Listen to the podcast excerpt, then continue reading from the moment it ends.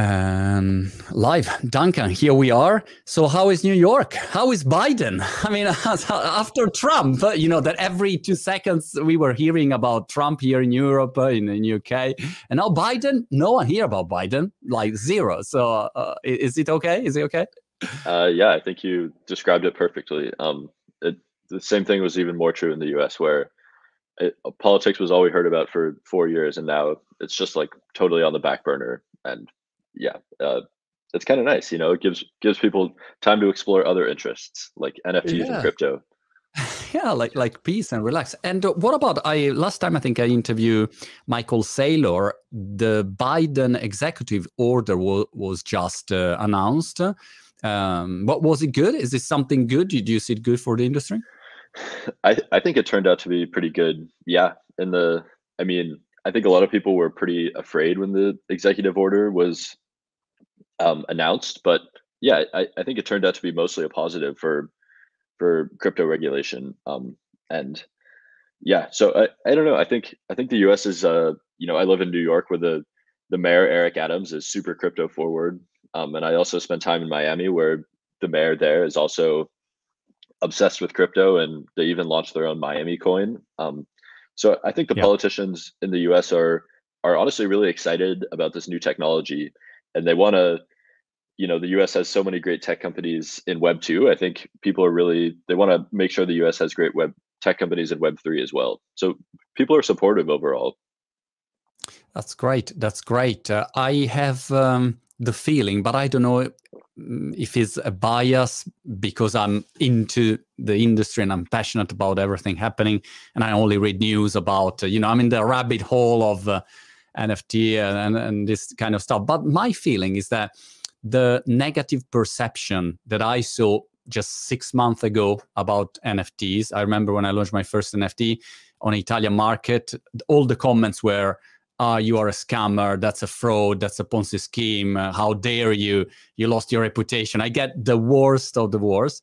And now, after six months, I would say it's pretty good. I mean, people start to understand. I read the news today that the Vatican is launching its own NFT. Maybe it's on Nifty Gateway. I don't know. But and when the Vatican launches an NFT, you think, wow, this starts to be kind of mainstream. What's your perception?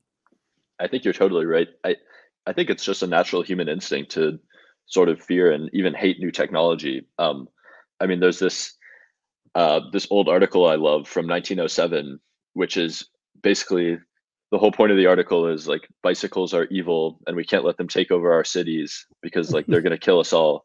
And I'm like, I, I think about that article whenever I see a, a backlash to a new technology because I mean, how come on, how could you get more harmless than a bicycle? That that's like the the coolest new technology ever that gets rid of cars, makes it easier to get places, like gets, you know, helps people exercise.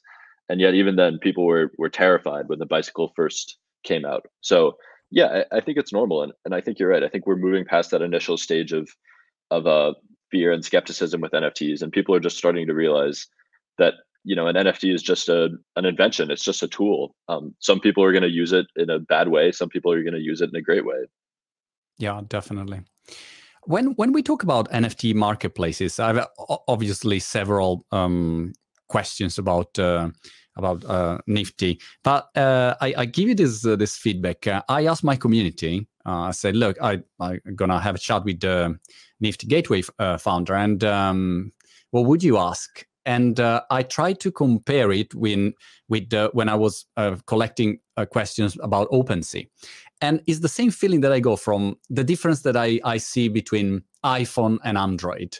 So nifty gateway feels like oh iphone oh my gosh that's super premium you know super quality.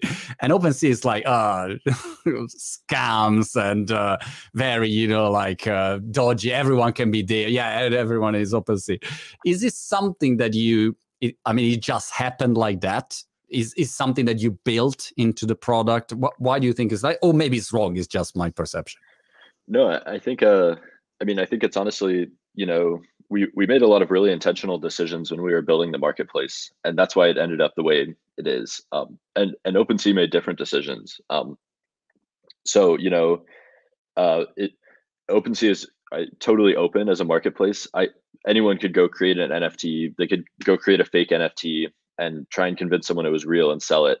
Um, on Nifty Gateway, you basically you have to be verified and you have to be approved by us in order to create an NFT. So there are no scams and there are no are no fake NFTs. Um, and so, yeah, I, I think uh, you know m- maybe the App Store is the right comparison. Um, if Apple just let any app on the App Store, then people would download scam apps as well. You know, they would probably download an app that hacked all their information and sent it to a foreign government yep. or something like that.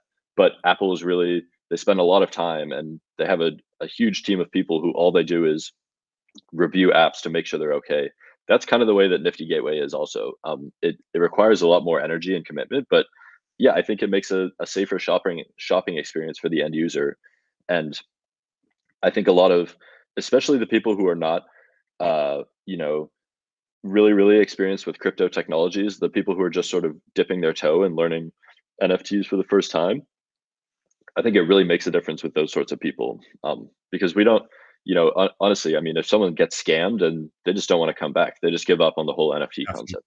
Yeah, definitely. For people who, who are not familiar, um, like uh, how um, how many requests, if it's a public data, do you receive like on a daily, monthly base to be on uh, on Nifty? How how big is the what's the size of the team that has to select and curate because it's a big effort. It's much easier to say, look, this is a marketplace, do it your yourself, and uh, and, and, good luck with that. Totally. Um, the team who selects is about twelve people now. Um, right. As far as applications, I think we get around hundred per day. I, I, haven't checked the exact number, but it's okay. certainly a lot of applications. And um, yeah, it's it's very difficult for us to to deal with and we spend a lot of time and energy sorting through trying to find the best applications and and curate the best content um uh, yeah. So so you're right it is a it is a big effort. That team works incredibly hard but ultimately we think we think it's the right decision and it really makes a nifty gateway a, a safe experience and an easy way to get started collecting nfts are you also uh, duncan uh, proactive? So are you chasing also for some kind of project or artist or mm, company celebrities that say look we we we, we would love to have you on on nifty so you're not only passive and waiting and selecting? Absolutely yeah we are. When we when we see something that we think could be an excellent nft or when we have a cool idea for an nft drop we we totally go after it um and we try and pitch the the creator on it and i i mean really you know I, we think we kind of view it as our job to to help push the NFT medium forward and to help you know help people do new things with NFTs that get more people into the space that get people excited um, and that really showcase the power of the technology. So coming up with cool creative projects that's that's one of our favorite things to do and yeah we absolutely push forward on got it uh, mm-hmm. I, am not artistic at all, uh, Duncan. I don't know if you are. Are, are you a, an artist, like uh, a little bit, or no? Not even no. a little bit. Oh, whenever I try it, it just turns out it doesn't turn out very well. So I never want to show anyone, but maybe maybe one day. Great. So whatever is your no, my no is minus three thousand. You know, I'm horrible with art. It's hard. I'm, it's I'm, so hard.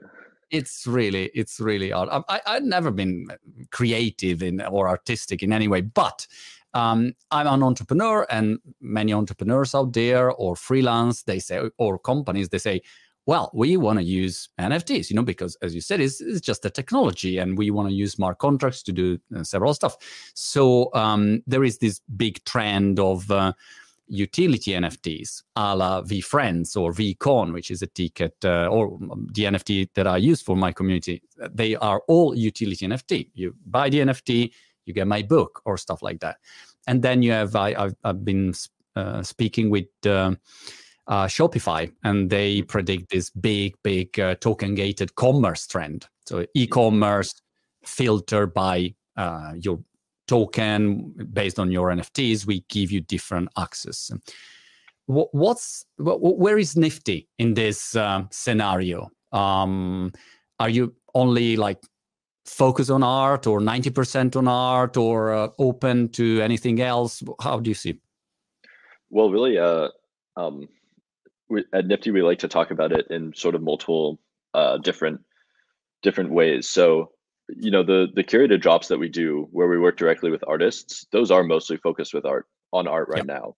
But then we also have a secondary marketplace where people can buy and sell nfts of of all different types. That content is still vetted. We still make sure it's uh, you know authentic and legitimate so that people don't buy scams um, but on the secondary market yeah people can buy all sorts of different nfts from all sorts of different creators um, you know and I, I mean we've been in nfts long enough um, to see that there are all these different use cases for nfts i think we've really only scratched the surface um, and and i always like to remind when i first got started in nfts metaverse land was the the big category. That was what everybody was buying and selling. Then it became art and now I think PFPs have sort of become the the biggest category. Um, so eh, you know, everyone's always asking like, what's next? What's the next category? I don't think anyone really knows, but um, we definitely, yeah, the the curated drops that we do really are sort of focused on art, but we have a big secondary marketplace where people can buy and sell anything else, um, and it's really really easy for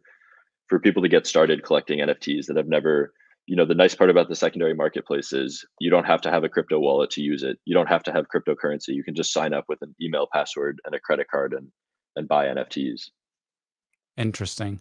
Talking about metaverse land uh, what, how do you comment the 300 million plus dollar yuga labs uh, the sales yesterday? Just you know but when you see those numbers after a few years do you just think all right, another three hundred million dollar drop uh, has happened. I mean, it, it, it, or or are, I mean, I'm impressed. I mean, three hundred million dollar in a weekend is not so, not. Oh, so totally. Yeah. Oh my. Yeah, it's true. Um, I, I think uh, you know, Yuga has has basically a, a, history of delivering value, and if you minted a Bored Ape for 0.08 ETH, now it's worth like I don't know 150 ETH or something like that, and then not only that, but you also got the airdrop of the the the you know the Bored Ape Kennel Club, the Mutant Ape, um, the Ape token.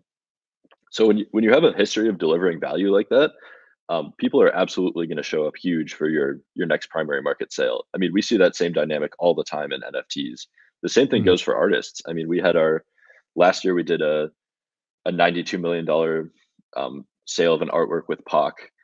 Uh, 29,000 people participated and the reason was, you know, earlier that year we had a a sale that that uh, the total sold was 17 million, but everything from that first sale was way up on the on the secondary market. Excuse me. Um, and when you see that sort of, you know, when when collectors see that sort of price appreci- appreciation, then yeah, they immediately show up the, to the next primary market sale. That that's definitely that's just a pattern in all of NFTs.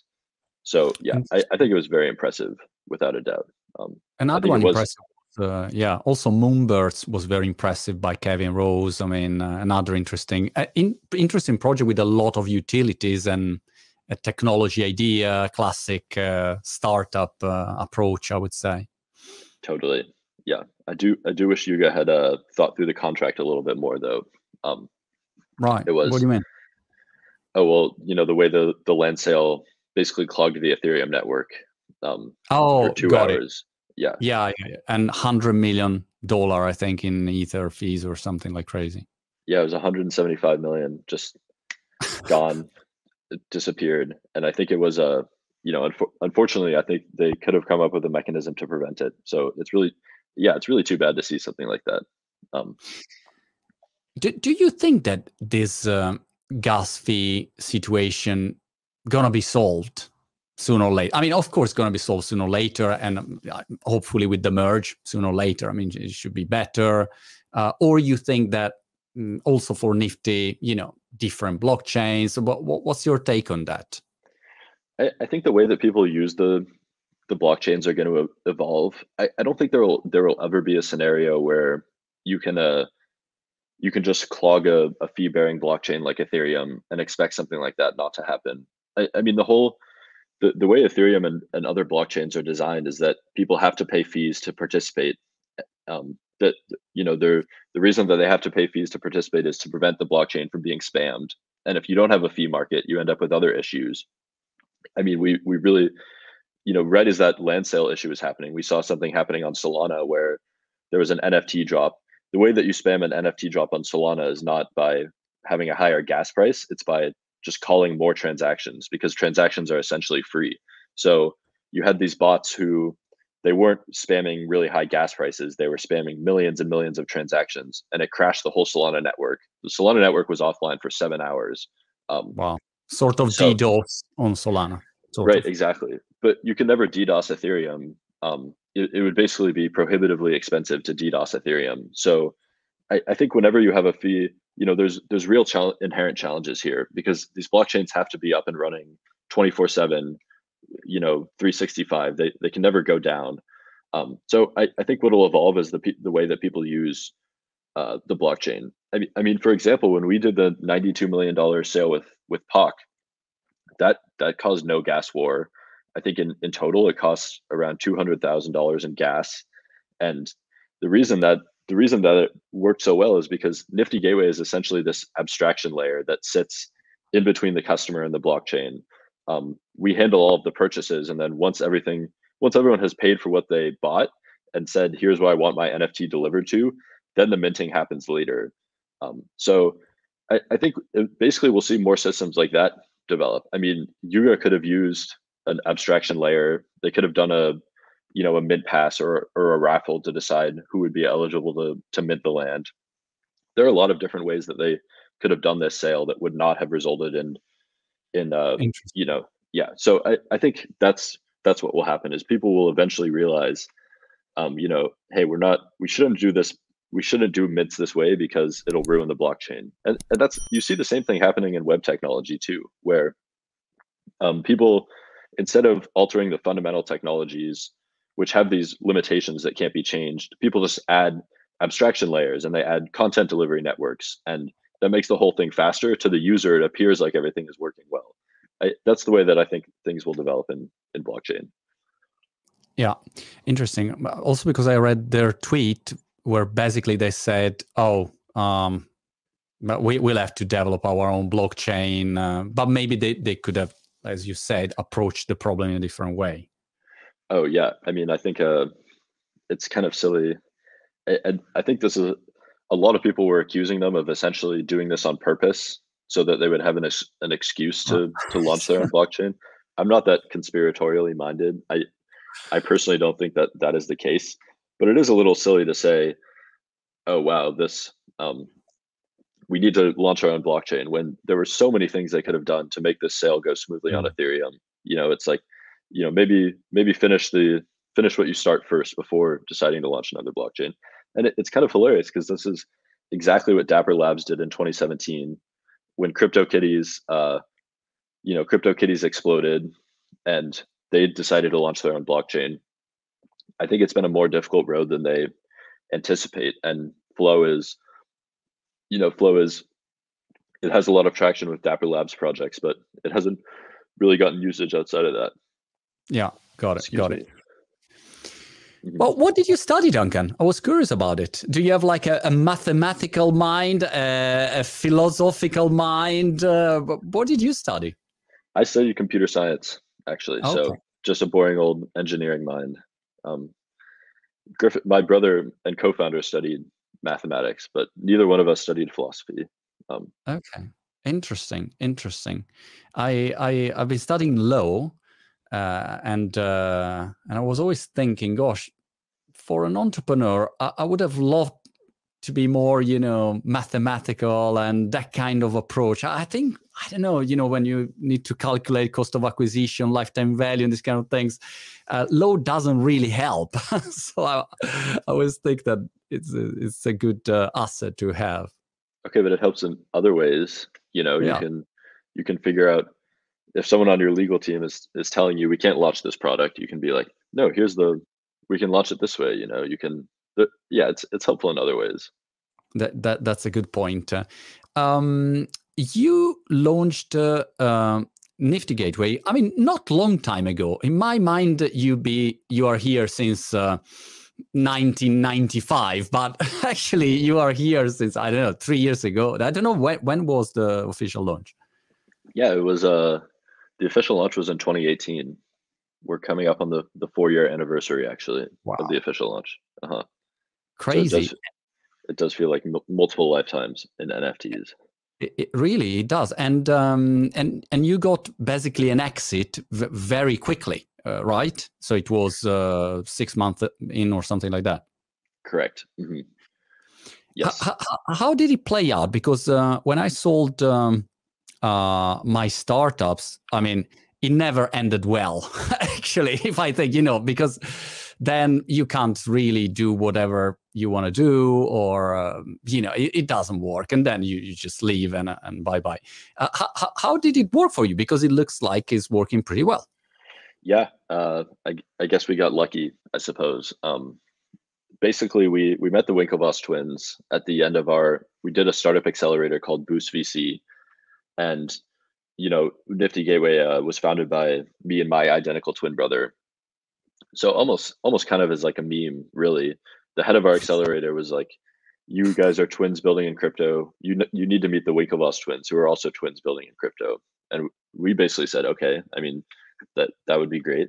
Uh, the winklevoss twins were this was in 2019 so yeah it was seven months after we launched the company. The winklevoss twins were into nfts at this time they, they were ahead of the curve on, on nfts and they basically had had a thesis that NFTs would develop and grow a lot. So, you know, they wanted to diversify Gemini into the NFT business. Um, and then when we met them, I think it, we really just clicked. And okay.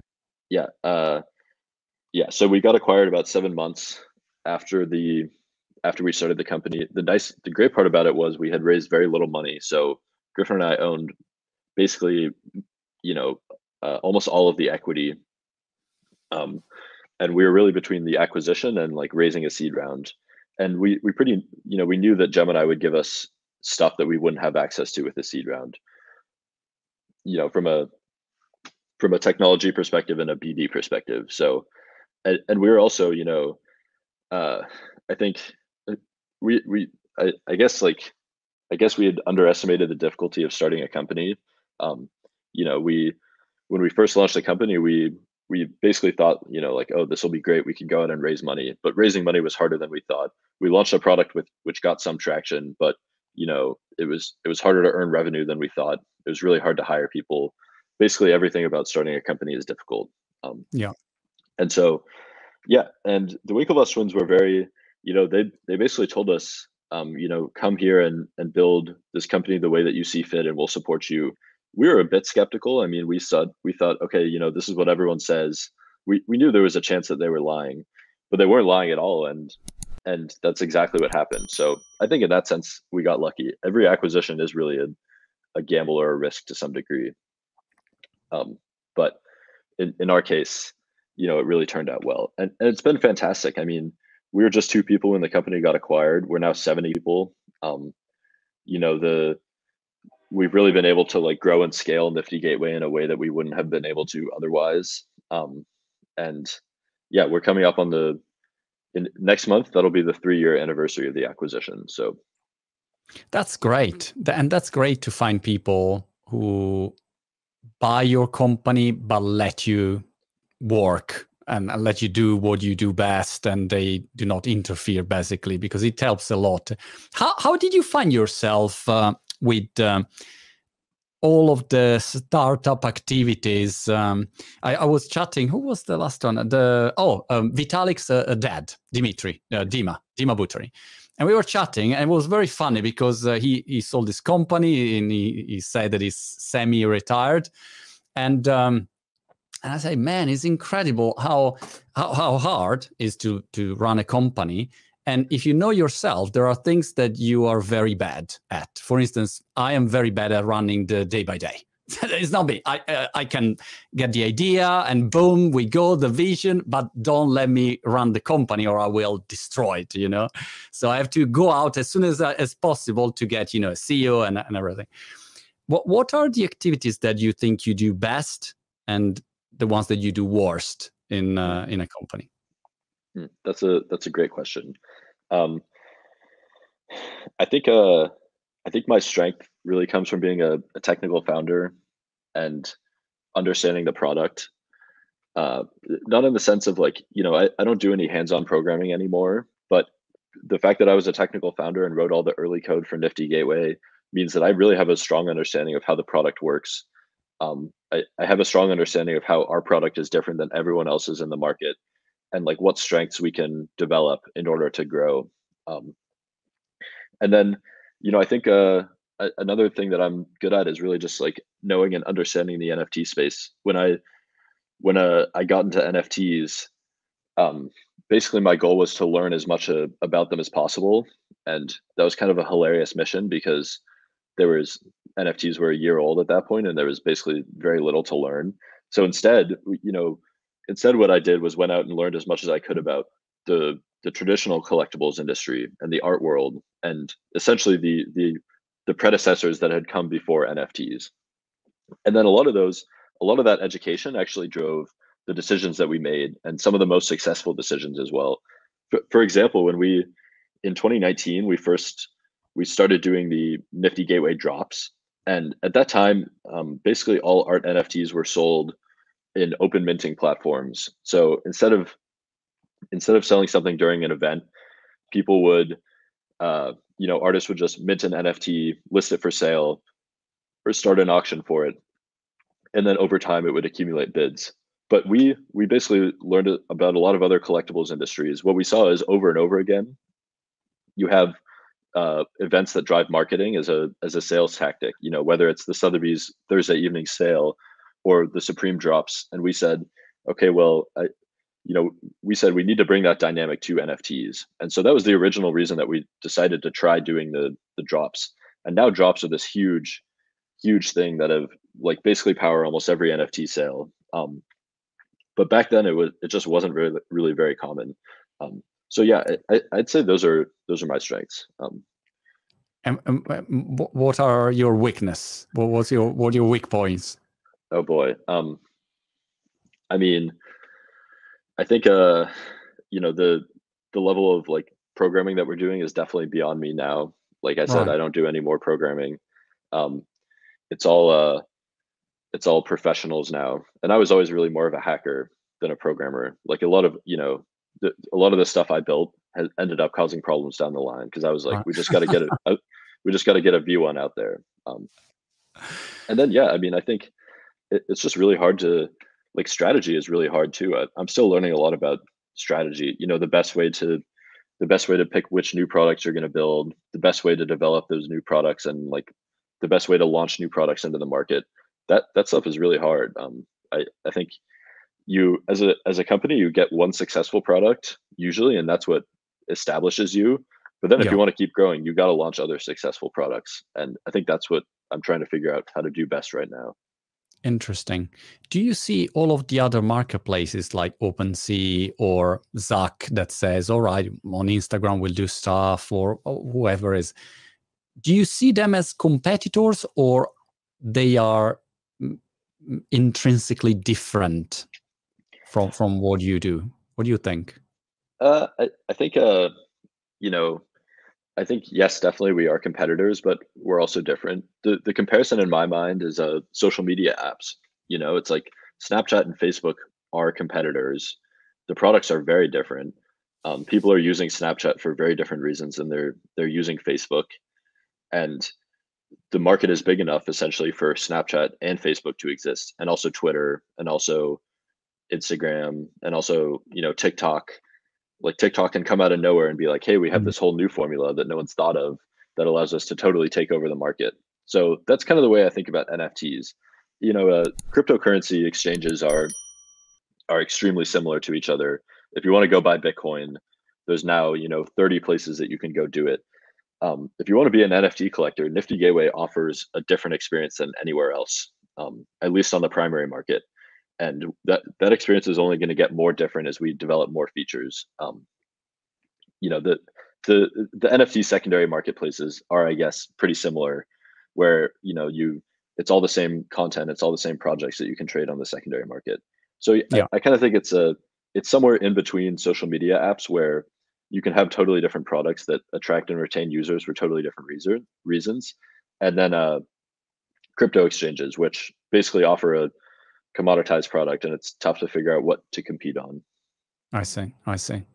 One friend of mine the other day um, was going to launch a uh, an NFT collection, um, very well known figure.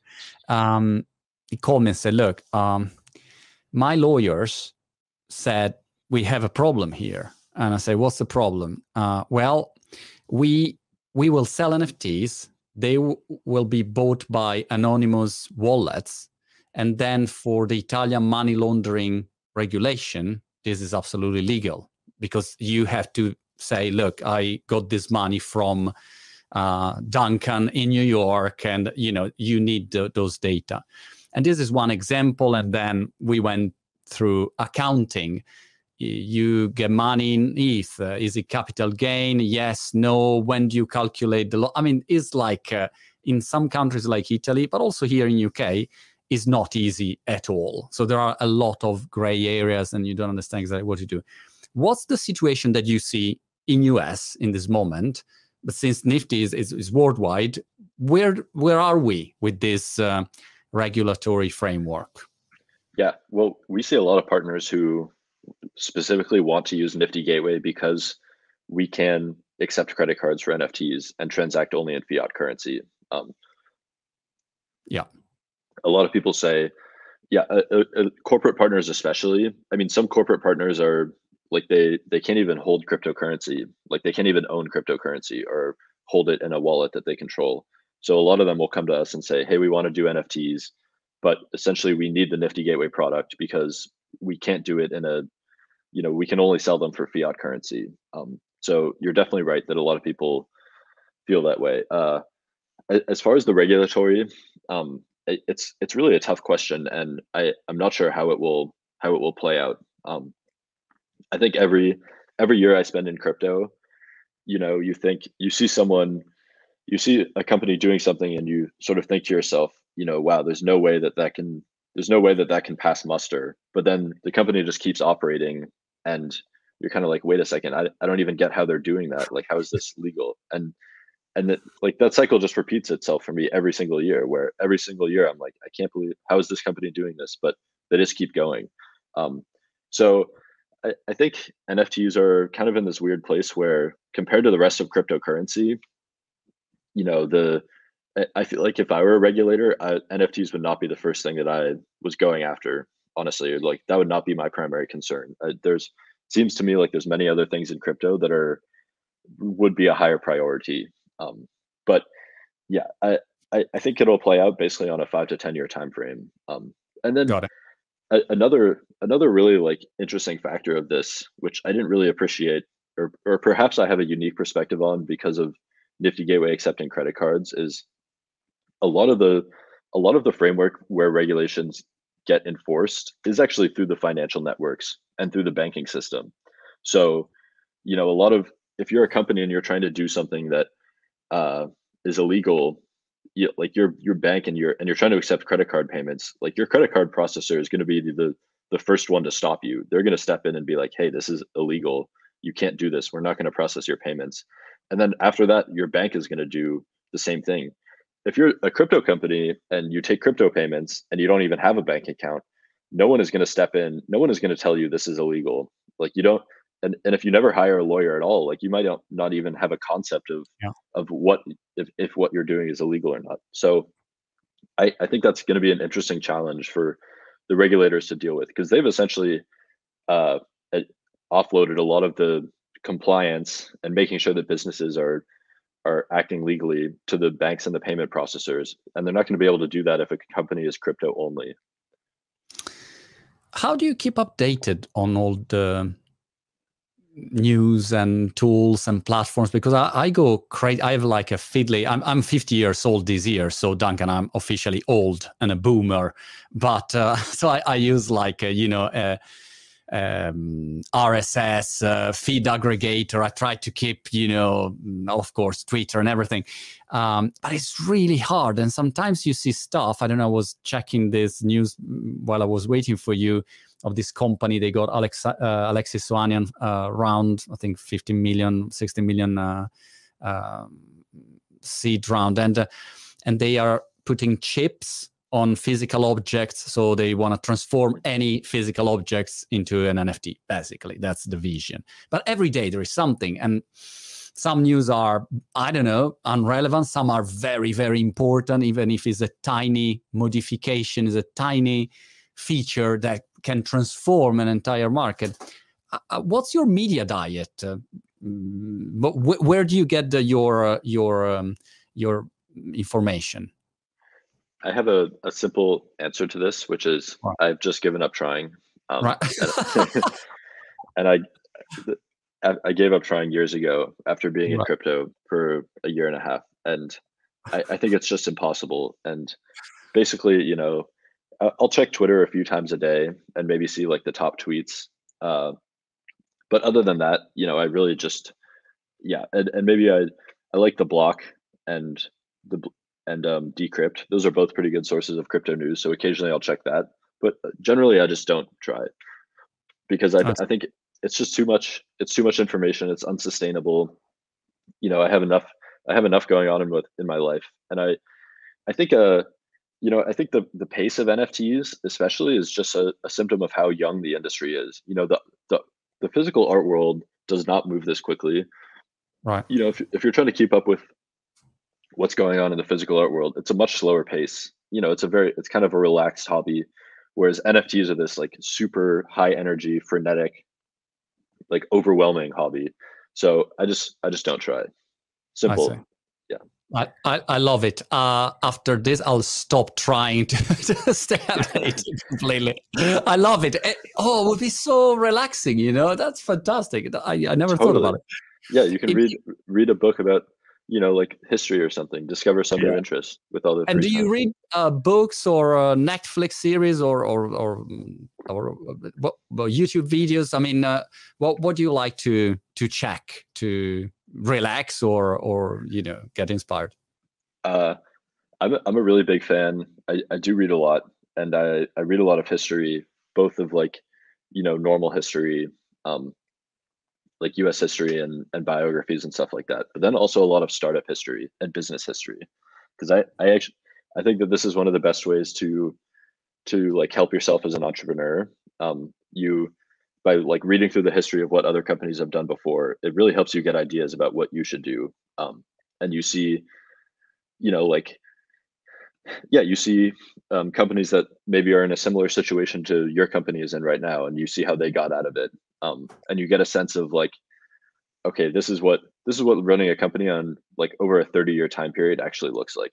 I, I think that crypto right now is really just stuck. We're just locked into a short term mindset where it it's no one can think beyond like what's what's going to happen in the next three months um, and I, I think it's unsustainable. I, I don't think that it can last forever.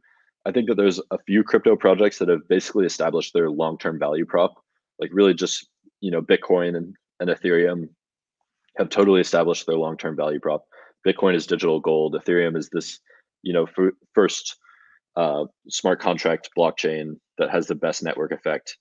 Um, and you know like that 50 years from now, I think that's still going to be the case for both Bitcoin and Ethereum. But outside of that, I think it's it's very there's very few crypto projects that have really figured out this is what we're going to do in the long term. Um, and everyone is sort of really like leaning way too heavily on these short-term maneuvers. You know, they're they're concerned about okay, how do I how do I get my token price to increase in the next three months, or like yeah. what what news can we launch that will like um, pump our price up? and I think it's just unsustainable. Like I think people need to think a lot more about this long-term narrative, um, and reading history is the best way to do that. Uh, you know, crypto at some point, I, I think about this all the time. Where, you know, when I'm just walking down on this the street in New York and I pass by people, and I I think like, wow, how how would their life be different if crypto just went away today? Um, and I think kind of the sad reality is like there's really not that many people whose life would be different if if crypto went away today. I, I think a lot of the artists who release art on Nifty Gateway and then on other platforms, they would lose a, a major creative medium. Um, you know, obviously the people who are invested in cryptocurrency as a store of value would be bad for them. But overall, I mean, compared to the internet, like think about what would happen if the internet went away. It would be yeah. catastrophic. So I, I think uh, ultimately, you know, we need to, as an industry, we need to think about like how do we get to a place where crypto is actually running important world infrastructure um, and like what is the path to get there and yeah, I just worry that short term thinking can be detrimental to that goal. I totally agree. I have some people on my Discord that every day ask me about floor price of my NFT, and I always ask the same question. If you buy, you know, like something important, a house, I don't know, do, do you check the price every day? I mean, do, do you, if I launch a startup, do you ask me every day, oh, but are we doing like hundred million dollar revenues? Uh, give me some time. You know, we, we have to to build the project. It takes time, so it's not. Uh, I think the the impact is very negative also on users' mentality, and there is a lot of trading um, mentality among users that are not traders. They, it's not their job, but they are sort of uh, educated in that way, and it doesn't help. Probably. Totally. And and the problem with if everything is built on speculation, then you can get this effect where uh, everything just goes down as quickly as it goes up. You know, which yeah. like it leads to like so much of the the crazy volatility that we see in in crypto in in, in NFTs as well. Um, and I think uh yeah, I, I, think that'll be the the mission of the industry over the next five to ten years. I, yeah, I, I think it's a it's normal and like the early internet was also crazy speculative.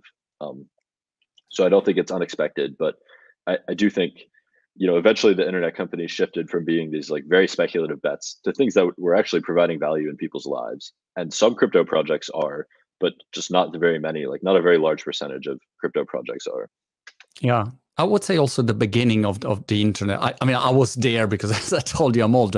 I, I remember I, I was uh, working in a lawyer office, and uh, a salesperson came for the first time to pitch a, an email. They say, "Look, you could use an email now in the in the office. And i still remember my lawyer said we have a fax.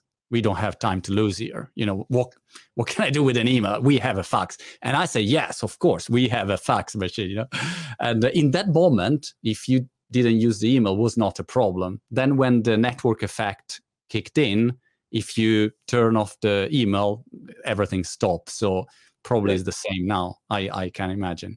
Imagine Duncan, if I um if I come to New York tomorrow morning and I, I knock at your door and I say, Hey Duncan, is Monty here? And you say, What what the hell are you doing? Say, I want to follow you for one day. I want to see a day of Duncan behind the scenes. How is your day structured? Uh, t- t- take me behind the scenes and tell me more or less how your day works. Yeah, that's that's a good question. Uh, let's see. Well, I, I generally I tend to stay up pretty late and right. sleep in. So that that's just my habit, I guess. Um, so are are you we're, we're you're following me at the start of the day? Well, I start. Yeah, you tell me come at this time, and but if you say I I wake up at eleven o'clock, I think wow that's a bit late. But okay, I'll come when you wake up. What time do you wake up?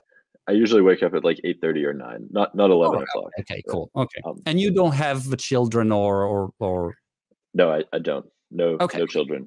Um, I live with my girlfriend though. So okay, got it. Um, okay, so eight thirty nine. Yeah. yeah uh, the first thing I, I usually do is check Slack, and then I check the Nifty Gateway sales to see how we're doing. Um, and then after that, I'll I'll make coffee and I'll get like something quick to eat. So usually just like a little yogurt. And then most days I just work from home. Right. Um, usually, yeah. Usually, what I'll do is I'll like think about uh, I'll I'll try and drive st- forward the stuff that I'm working on. Um, you know, so if it's a product initiative, I'll be like, you know, how can we do this better? Um, I'll really I'll try and ask the team about. Uh, I'll point out small issues and be like, hey, how can we rethink this? Like, how can we improve this? Like, what are we doing here? Um, like, you know, what should we be focusing on? And then I usually try and spend a little bit of time thinking bigger picture as well. But my goal, I, I try and minimize meetings as much as I can personally. Um, I think uh, I, I, guess maybe like some people like to have a lot of meetings, but I, I just like to have a lot of time to think. That's my strategy. Um, so I try and spend as much time thinking as possible, and then yeah, I try and absorb information that helps me get me get me in the right mindset. So um, yeah, usually I'll I'll try and spend some time reading about a you know like business history or or something else, and or like listening to some news podcasts that or like have the the take on the the issues of the day um, and then yeah i usually work until uh, work until i eat dinner and then i usually work more after that So honestly, it's a pretty boring life because I basically just wake up, start working. Uh, occasionally, I'll eat meals in between, and then I just work until I fall asleep. And I basically just do that every day. I guess that's that's what life as a startup founder is. It is. It is. Do you do any you know work uh, like like um, uh, workout or some you know oh, breathing technique or uh, cold shower or do you do anything like that or just work work work? No, yeah, definitely. I, I think that's really important. I actually think uh, um, how good I think that relaxing is a skill that every startup founder should cultivate, and I think that how good you are at relaxing has a really material impact on on your success because basically like being in a startup it just creates this brain fog brain fog. There's so yeah. much anxiety. There's so many there's so many things that you're worried about that unless you can figure out a really good way to relax and cut through the noise you're just not going to think clearly and you're not going to make good decisions. So I, I, try and cultivate a relaxation practice. Um, working out is a good way to do that. I love to go to the park and and read. Um, as long as i my relaxation reading i try and read something totally different like because uh you know if you, if you read books that are too similar to what you're currently working on then like it's just causes more anxiety you know so right. like I, yeah. I try and have a like a set of books that i read that are totally totally unrelated Interesting, very interesting, excellent, uh, Duncan. Uh, final, uh, final um, topic. Uh, uh, three minutes. Uh, um, metaverse is only metaverse, metaverse, metaverse. Everyone talking about metaverse, but then every time I try to use a metaverse, I'm always a bit disappointed, to be honest. What's your what's your take there? I mean, is Nifty doing something there that you think is it, it's, a different thing? Um, what's your uh, what's your vision there? Look, I mean, I think it's kind of the the meme of the moment. Um, I, I think it kind of goes back to what we were talking about earlier with like this very short term thinking, where people are like, okay, what are these NFTs are going to do? And you know, a, an easy answer is like, oh, we're launching a metaverse, and like that's what the NFTs are going to do. You're going to be able to use the NFTs inside of our metaverse. Um, but building a metaverse, I mean, I, I don't know what kind of metrics people are looking at for success, but it's really, really hard to build a metaverse. I mean, it's one of the most difficult things to build. There's, there's really only a few successful metaverses yeah. out there right now. And you look at the the market cap of some crypto projects that are the value of the crypto project is built on the expectation for their future metaverse. Like ApeCoin, for example, I think their fully diluted market cap is like 16 or 20 billion. And so much of that is like, we're going to build this, this coin is going to be the default in our metaverse that we're building.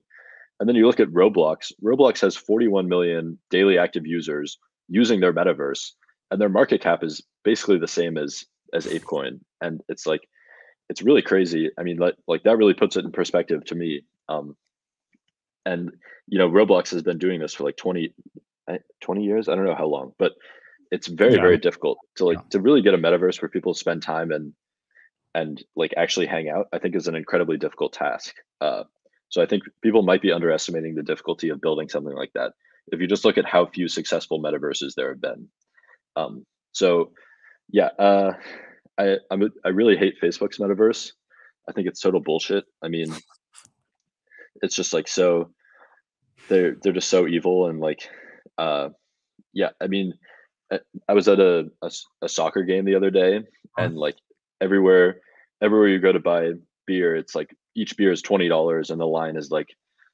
you know takes 30 minutes or whatever. And i'm like this is what facebook's metaverse would be you know this like totally controlled environment where everything is way too expensive because you have this like evil overlord just extracting value as opposed to like a true open metaverse, which would be like a real, you know, like if the sports stadium just like let anyone sell drinks, there wouldn't be a line. Like the, the free market would supply, and like the individual vendors would be much better off.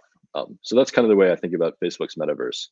Uh, unfortunately, I mean, I I think uh, you know, they might be successful in it, which I think would be very bad for for like the the small business owners of the future, which are like really the you know the creators in my opinion are sort of like the small business owners of the future where like you're an independent artist um, you you make your money selling your art online like you're a creator. Unfortunately i think there is a chance that facebook ends up taking a 50% cut of like the small business economy of the future which would be really bad but i don't know they have a, a big user base so. Yeah. I mean, Google is already taking forty-seven percent on AdWords on the, on for YouTubers when you create content. Uh. Yeah, yeah. Those that, are just like those yeah. are just like pure. I also so I, I mentioned I read a lot of history. I've been reading a lot of uh, colonial history, um, and like the history of the South American colonies, and they're basically they're, those were like extraction societies where Spain ran these colonies where people there worked in the colonies, they mined gold and silver, and they shipped it back to Spain. And they didn't get to keep the proceeds. They didn't have any sort of rights. Uh, it only existed to enrich the mother country. Yeah. And I'm like, huh, that's kind of what YouTube is right now, right? Like these these creators are just like mining these virtual, you know, they're creating content and then all the money just goes back to Google.